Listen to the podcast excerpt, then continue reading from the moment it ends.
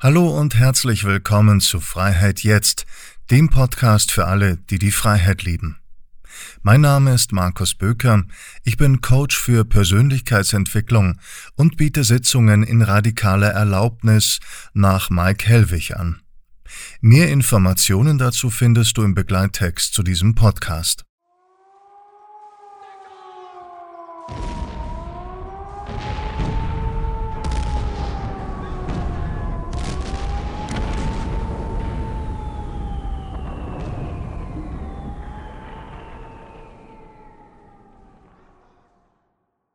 Vor ein paar Jahren, da war ich an Silvester bei Freunden im ehemaligen Osten, irgendwo in der Pampa, östlich von Berlin.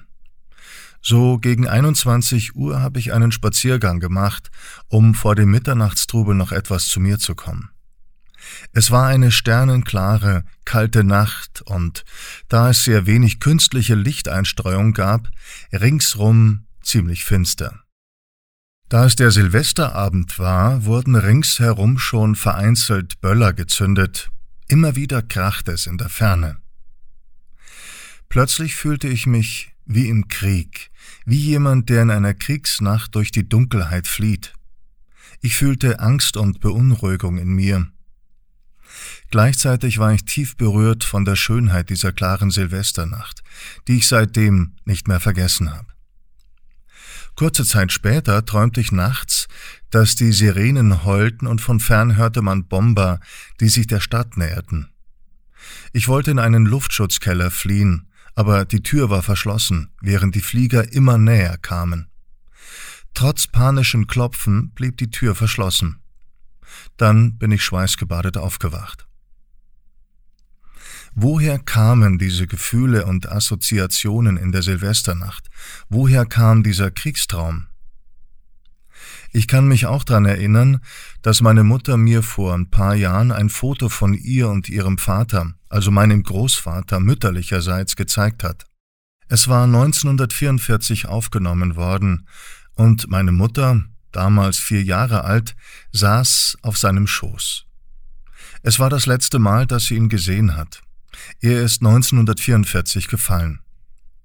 Als ich das Bild ansah, kamen mir die Tränen, während meine Mutter relativ emotionslos darüber gesprochen hatte. Ich glaube, dass ich in dem Moment den Schmerz und die Trauer gefühlt habe, den sie damals nicht fühlen konnte, vielleicht auch nicht fühlen durfte. Man musste ja stark sein, es ging ums Überleben. Und meine Mutter war damals erst vier Jahre alt. Wie also einen so schweren Verlust ohne Hilfe verarbeiten? Absolut unmöglich. Diese Arbeit ist quasi liegen geblieben. Ich glaube, dass was in Kriegen an Schrecklichem und damit Traumatischem passiert, können wir, die wir Gott sei Dank noch nie einen Krieg erleben mussten, uns auch nicht annähernd nur vorstellen. In einem früheren Podcast habe ich von einem Wochenendseminar systematische Aufstellung erzählt, in dem es um die Kriegsvergangenheit ging. In jeder Familie, in jeder Aufstellung der ungefähr 30 Teilnehmer gab es unvorstellbar grausame Geschichten von Mord, Totschlag, Vergewaltigung, Flucht und Verrat. Haben wir als Gesellschaft diese schrecklichen Kriegserlebnisse, die vor allem mit Tod, Vernichtung und Verlust zu tun hatten, wirklich verarbeitet? Ich denke nicht. Schon wieder sind wir im Krieg. Wir sind zwar noch nicht unmittelbar am Krieg beteiligt, aber die Kriegsangst ist wieder da. Und damit eben auch die Angst vor Tod, Vernichtung und Verlust von geliebten Menschen. Wie vorher schon bei Corona. Und wieder wird aufgerüstet. Und wieder haben Medien und Teile der Bevölkerung einen Alleinschuldigen ausgemacht. Die Presse betreibt nicht besonnene und vor allem einigermaßen neutrale Berichterstattung, sondern überbietet sich gegenseitig in verbaler Generalmobilmachung. Man demonstriert für Solidarität und Frieden. Gleichzeitig wird massiv aufgerüstet und wieder werden Menschen aufgrund ihrer Herkunft diskriminiert und ausgegrenzt. Es wird wieder projiziert, kollektiv projiziert. Die Bösen sind immer die anderen. Der ganze unverarbeitete Hass, die Angst und der Schmerz, die drunter liegen, und vor allem die unverarbeitete Scham aus der NS-Zeit kommt wieder nach oben. Die Deutschen haben damals, so lange ist es noch nicht her, den größten Vernichtungskrieg aller Zeiten geführt und mit der systematischen Vernichtung der Juden das wohl größte Verbrechen der Menschheit organisiert und durchgeführt. Und viele wussten davon, wollten es aber nicht wahrhaben. Hauptsache, man stand vermeintlich auf der Seite der Guten, der Mehrheit, der Starken, der Gewinner. Wie schon gesagt, meiner Ansicht nach wurde das alles nie wirklich aufgearbeitet. Da kann man in der Schule noch so viel über die Nazis und ihre Verbrechen lernen, sich Filme dazu anschauen, Bücher lesen. Aber das ist keine tiefgreifende psychologische Verarbeitung. Das alles ist zwar gut gemeint, aber in meinen Augen eher eine intellektuelle Distanzierung. Wasch mich, aber mach mich nicht nass.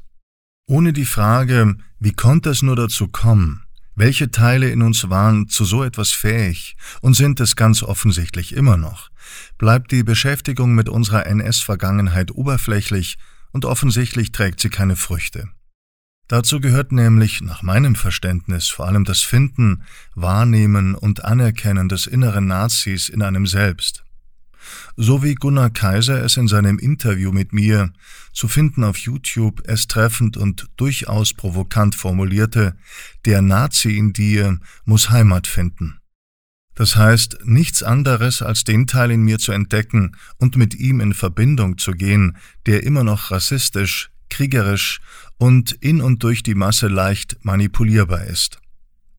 Soll mir keiner erzählen, dass dieser Teil in uns, der damals so ungeheuerlich gewütet hat, nicht mehr da ist. Wo soll er denn hin sein? Und so manche Dinge, die man im Moment besonders gut beobachten kann, belegen ja eben in meinen Augen, dass er nicht weg ist. Im Gegenteil. Er ist wieder da. Denn, mal ganz ehrlich, wie kann es denn sein, dass dieselben, die sonst so vehement gegen Rassismus kämpfen, jetzt in den antirussischen Kur inbrünstig mit einstimmen? Und die immer noch anhaltende leidenschaftliche Ausgrenzung und Diffamierung der ungeimpften zeigt das ja auch ziemlich deutlich. Der Mensch braucht immer einen Sündenbock. Schuld sind immer die anderen. Ich spreche hier nicht über Politik, sondern über Psychologie darüber, dass Ereignisse im Außen und unser Umgang damit uns darauf hinweisen können, dass da etwas in uns ans Licht, angesehen und verarbeitet werden will. Die schlimmsten Verbrechen sind wohl schon immer begangen worden, weil ein großer Teil der Bevölkerung meinte, auf der richtigen Seite zu stehen, für das Gute zu kämpfen, oder wie Aldous Huxley es formulierte, der sicherste Weg, einen Kreuzzug zugunsten einer guten Sache anzuzetteln, ist, den Leuten zu versprechen, dass sie die Möglichkeit haben, jemanden zu malträtieren. Mit gutem Gewissen zerstören zu können, sich schlecht benehmen zu können und sein schlechtes Verhalten gerechte Empörung zu nennen, das ist der Gipfel des psychologischen Luxus, der köstlichste aller moralischen Leckerbissen. Kurz gesagt, was wir bei uns selbst nicht sehen wollen, projizieren wir auf andere. Zu unangenehm, nicht unserem zusammengezimmerten Selbstbild entsprechend, wären diese dunklen Emotionen und heimlichen Sehnsüchte und Leidenschaften. Wir sollten bitte aufhören, Krieg im Außen zu führen und uns stattdessen dem heimlichen, leisen Krieg in uns widmen. Wir sollten damit aufhören, Teile, die wir bei uns nicht sehen und annehmen wollen, auf andere zu projizieren. Das sogenannte Gute ist nicht besonders wählerisch. Es dient sich jeder Seite an. Hauptsache, sie hat die Mehrheit hinter sich. Die Welt ist nicht schwarz-weiß. Es gibt Grautöne. Das Böse existiert nicht, genauso wenig wie das Gute. Beides entsteht durch das Handeln oder auch Nichthandeln des Menschen. Das Böse, nennen wir es der Einfachheit halber mal so, wird nicht verschwinden, indem wir ins Licht schauen und uns in kindlichen Liebes- und Verschmelzungsfantasien ergehen. Wir müssen die dunklen, wilden und schwierigen Anteile in uns entdecken und erforschen. Wir müssen erkennen, dass sie, wenn wir diese Arbeit nicht tun, weiter in uns und damit auch aus uns heraus Einfluss auf unser aller Leben nehmen dann ist es möglich, dass ich den Teil in mir entdecke, der jetzt aus gut gemeinter und sogar angebrachter Empörung gegen die Russen und sonstige Andersdenkende in den Krieg ziehen will. Dann kann ich diesen Teil in mir wahrnehmen und akzeptieren. Ich kann ihn in seiner unreflektierten und impulsiven Art verstehen und annehmen. Ich kann innerlich sagen, ah ja, da bist du. So empfindest du also. Du gehörst zu mir. Ich kann diesen Anteil dann da sein lassen, aber ich muss ihm nicht mehr glauben. Ich muss mich nicht mehr mit ihm und seinen Gedanken identifizieren. Dann kann ich, wenn es in mir ruft, ich kenne die Wahrheit, ich gehöre zu den Guten, auf in den Krieg, sitzen bleiben und sagen, nein, ohne mich, ich mach da nicht mit. Krieg hat noch nie etwas gebracht. Und dann kann ich irgendwann sagen, der Krieg ist vorbei, in mir und damit auch in der Welt. Das mag vielleicht ein wenig naiv klingen, aber mal ganz ehrlich, was kann naiver sein, als immer noch zu glauben, dass man mit immer mehr und immer grausameren Waffen Frieden schaffen kann? So langsam sollten wir einsehen, dass das nichts bringt. Im Gegenteil. Wenn du diese Teile in dir entdecken willst und damit Teil einer wirklichen Veränderung werden willst, dann schreib mich gerne an. Die E-Mail-Adresse findest du auch im Infotext.